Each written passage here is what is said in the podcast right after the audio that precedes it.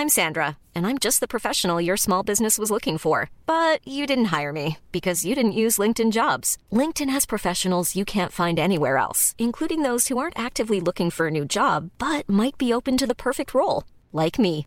In a given month, over 70% of LinkedIn users don't visit other leading job sites. So if you're not looking on LinkedIn, you'll miss out on great candidates like Sandra. Start hiring professionals like a professional. Post your free job on linkedin.com/people today.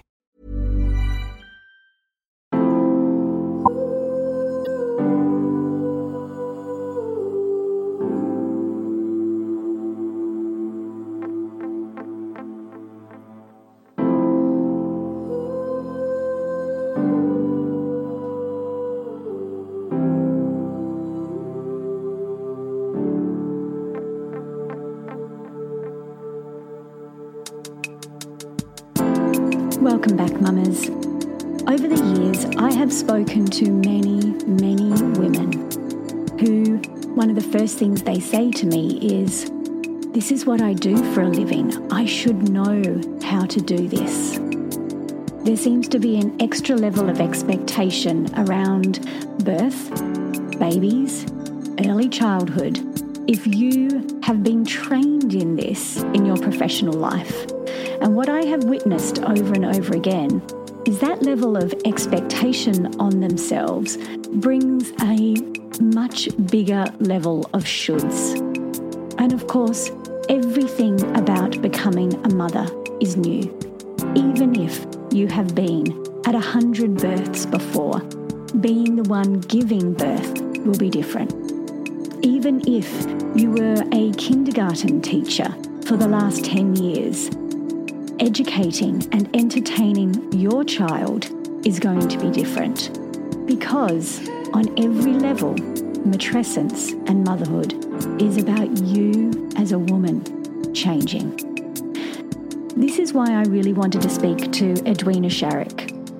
I heard about Edwina's story through the Gidget Foundation, which is a very important foundation here in Australia that supports women and their partners through postnatal depression and anxiety.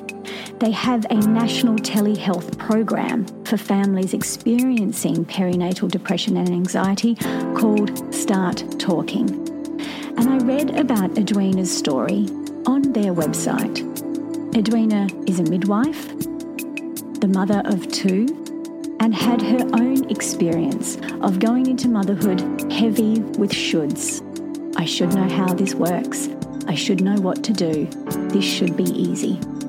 And of course, as motherhood does, it cracked her open in completely new ways and showed her that instead, this is about her becoming a mother.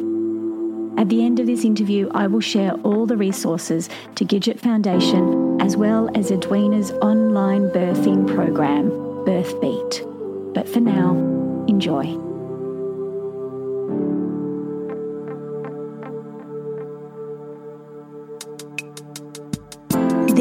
Is the Happy Mama Movement, a weekly podcast dedicated to changing the conversation about what it means to be a mother and a woman in this day and age.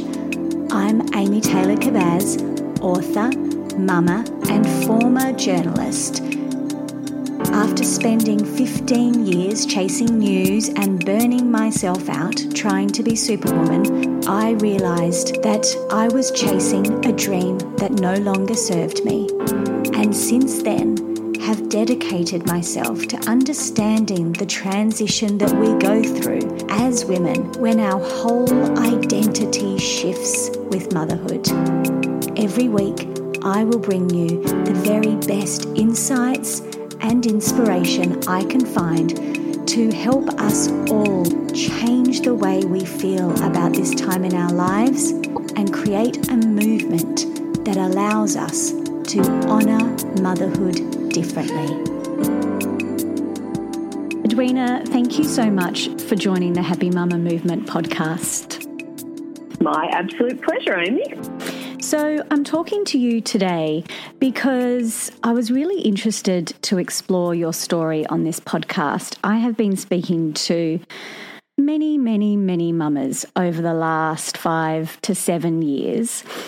And I've often noticed that it is the women who were already in the birth, parenting, or early childhood space that often have struggled the most with not being able to uh, live up to their own expectations of what they thought motherhood would be. For example, women who were midwives or doulas finding it really difficult if a birth doesn't go to plan. Uh, children who are really busy and active, and their mums used to be school teachers, those mums find it quite hard also. Why can't I do this at home? This is what I'm trained to do. So, when I read your story on the Gidget Foundation, which we'll hear more about in a moment, I thought, oh, I really want to speak to Edwina because this is exactly your experience of motherhood. So, shall we start from the beginning? Tell us about.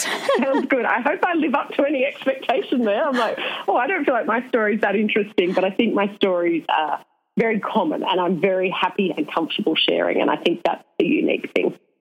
It is. And as I said, over the years, I've been quite surprised at how common this is. And actually, not surprised because all of us go into motherhood with certain expectations of how we're going to handle it. And if you have previous experience in this area, of course your expectations are going to be high. So, what were your expectations going into motherhood? Yeah, and, and just to speak to that very briefly, I think you touch on something that I would go wider than even midwives or I would say clinicians.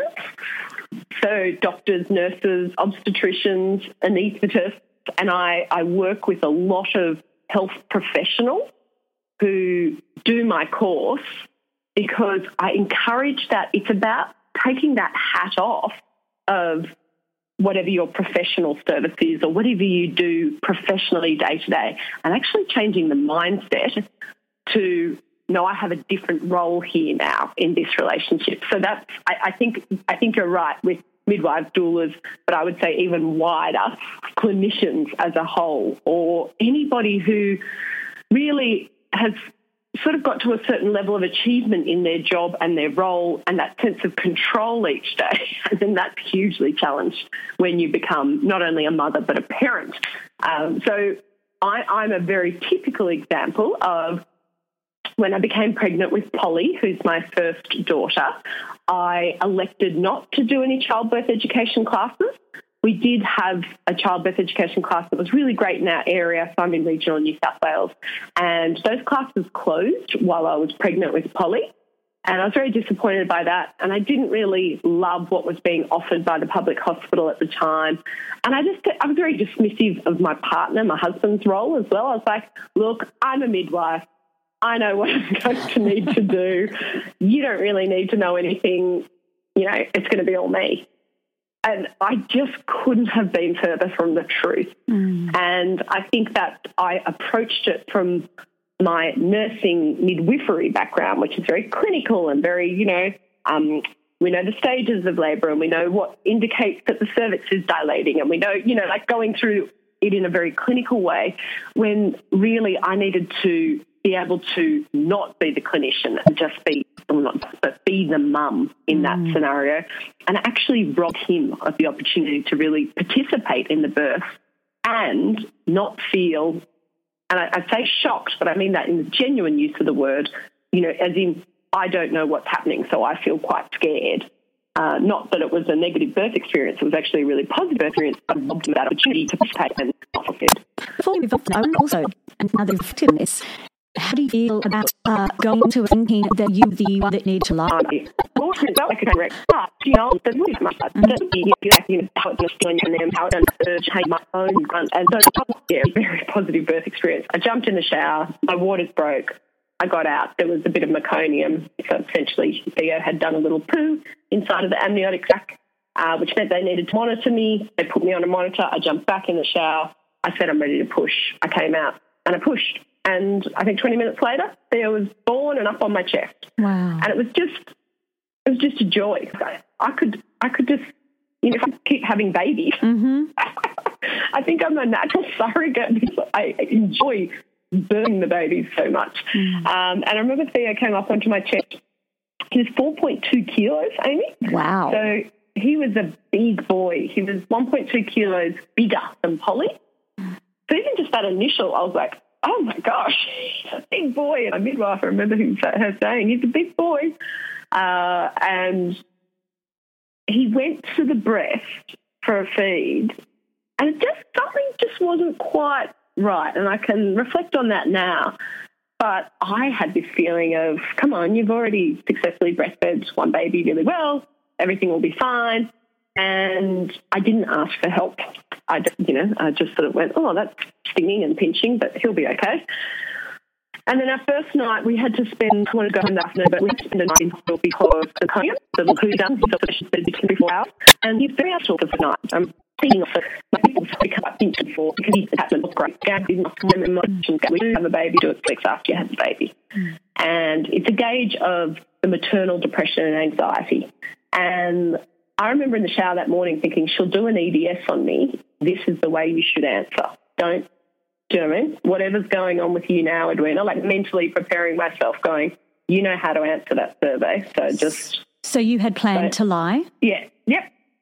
Just was thinking, don't show anyone the cracks. I was starting to see the cracks myself, but was like, no, it's just you've got a new baby.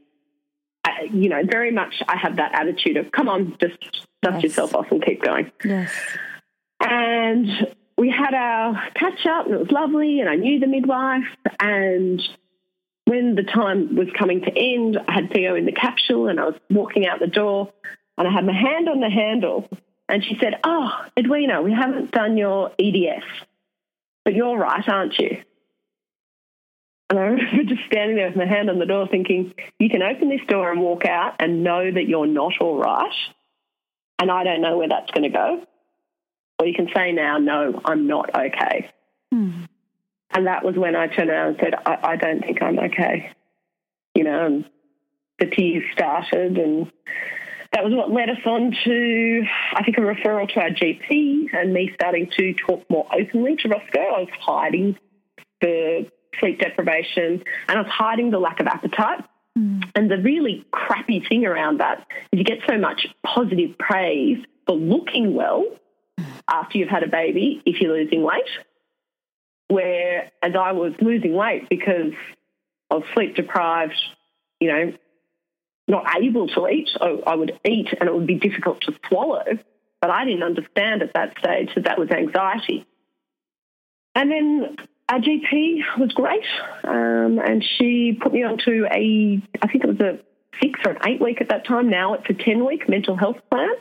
And I was able to go and see a counsellor who really just said to me, I just don't actually think you've ever truly been challenged in your life. And I kind of sat there and thought, I think she's right.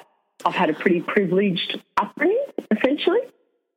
Um, I grew up in a regional town, supportive parents, supportive sisters, wonderful husband. And Theo was probably the first time in my life that I was properly challenged, and I didn't have any tools to manage that challenge. Oh, hence it led to my anxiety. I love so, that insight so much. Ah, because it wasn't all it wasn't all that clear at the time, um, and then and then she was able to start sharing tools with me that I was able to implement in my day to day, which I still have to do to this day. That's what I also think is important to share with mums or to share with anyone. I still have to be conscious of how I, you know, my self care, my exercise, my diet, and I know what will make me feel more anxious, but it doesn't mean that I don't sometimes go down that track. I'm running a business, I employ five staff, I have two children. You know, there's a lot of things that sometimes there's a lot of balls in the air now. Um, but I'm actually so grateful for the experience because now when a mum says to me, it's hard, I go, yeah, it is hard. Tell me about that. Mm. And that is so much more powerful than what I hear other people going, yeah, well, you know, welcome to parenthood or, yeah, you know, babies don't sleep. And I'm like, that's not helpful to a new parent. They just need to be heard and need someone to take the time to see them and listen to them and help prepare them and actually give them tools to help them rather than dismiss how hard they're finding it. Exactly. And so um, my focus is always on matrescence, this this deep transformation of who you are through these experiences of motherhood. And really it sounds like Polly uh, stretched you a little bit, changed your world a little bit, but it was this beautiful second baby, this Theo, beautiful soul that came in and really stripped away who you thought you should be in this experience to leave you open to being someone new. You said a couple of times in that story, I felt like I should know what to do. I should know what to do about the breastfeeding. I should know what to do to look after myself and make sure I drink more and rest more. Like all through that story, there was this assumption that I should be able to do this. And that was the cracking open. That was the actually, no, I need to talk about it and I need some help here. Yeah, absolutely. And uh, and now I'm so grateful to my little wild man. Mm-hmm. He's six, and I'm like, you you helped shape me and helped me grow, but also the gift of being able to support more women and being that level of empathy and that level, I think, of understanding as a midwife has made me so passionate about what I do every day. So I'm, I'm hugely grateful for that opportunity, but it was, you know, stank at the time. So, now in your support for the Gidget Foundation as an ambassador angel with them in spreading this message around postnatal depression and anxiety and getting the support you need, as well as in your work of preparing women and their partners through Birthbeat. Looking back, what do you now say to others going into this experience? Is there a way we can prepare women and their partners differently so that that shock not only from the birth but the experience of early motherhood all of it what can we do? What do you want to say to them to make it yeah, different? absolutely we can. And i think it is that um, expectation that we put on ourselves that we should know what to do Exactly. Whereas we wouldn't expect you to go and start a new job or, you know, learn to drive a car without lessons, without support, without asking someone how to do it.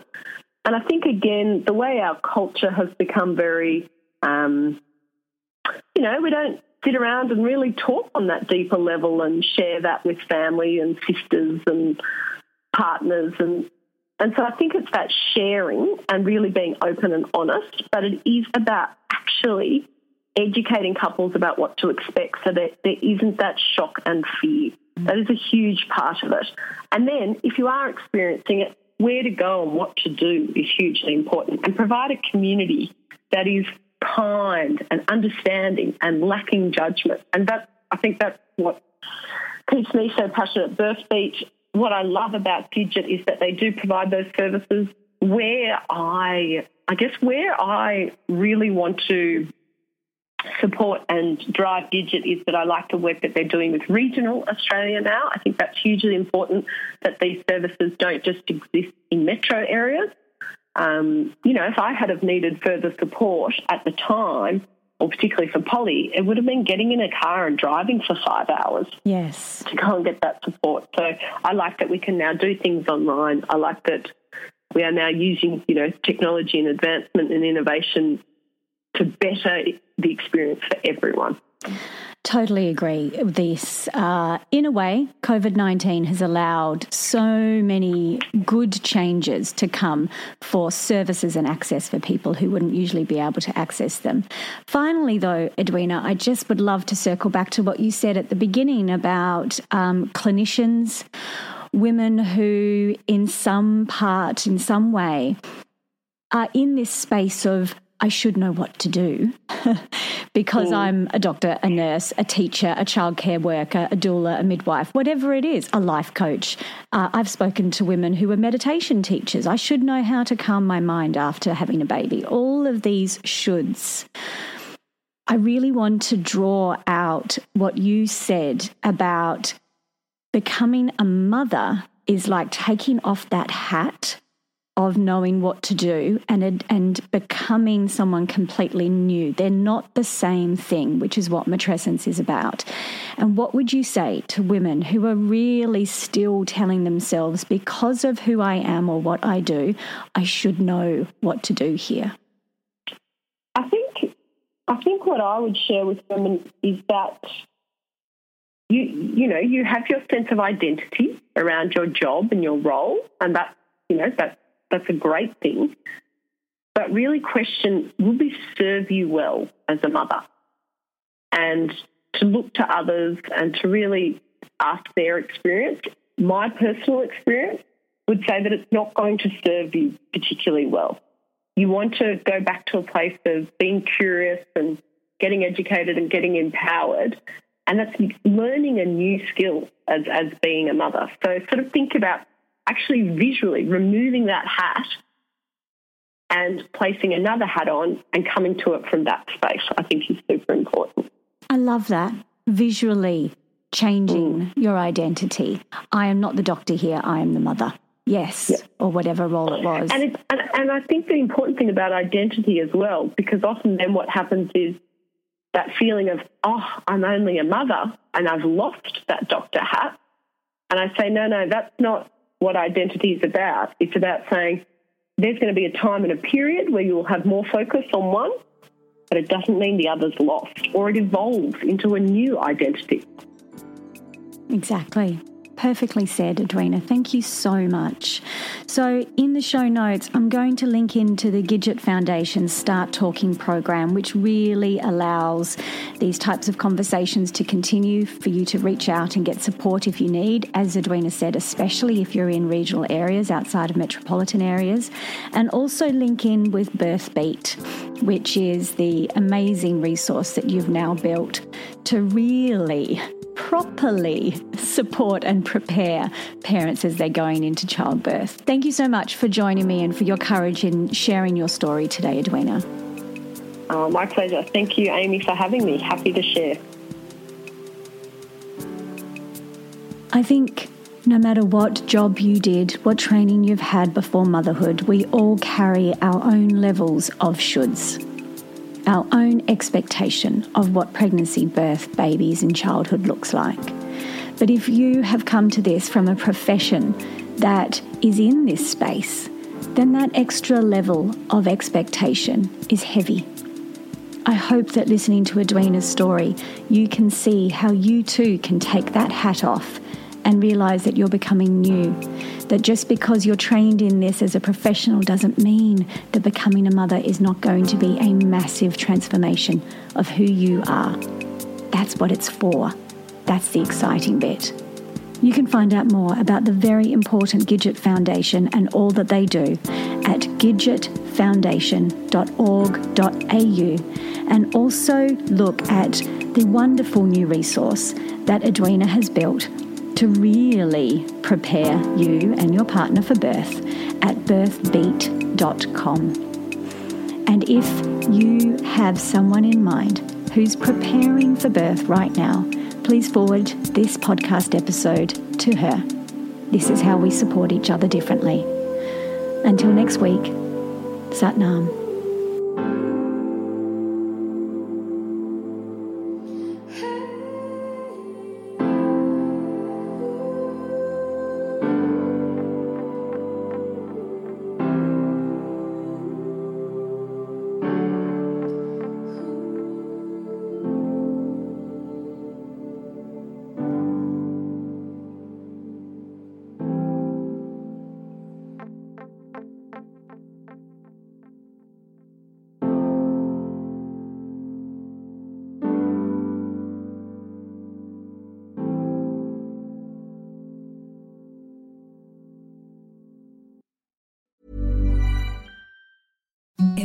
softest sheets you've ever felt. Now imagine them getting even softer over time. That's what you'll feel with Boll and Branch's organic cotton sheets. In a recent customer survey, 96% replied that Boll and Branch sheets get softer with every wash. Start getting your best night's sleep in these sheets that get softer and softer for years to come. Try their sheets with a 30-night guarantee. Plus, get 15% off your first order at bollandbranch.com. Code BUTTERY. Exclusions apply. See site for details.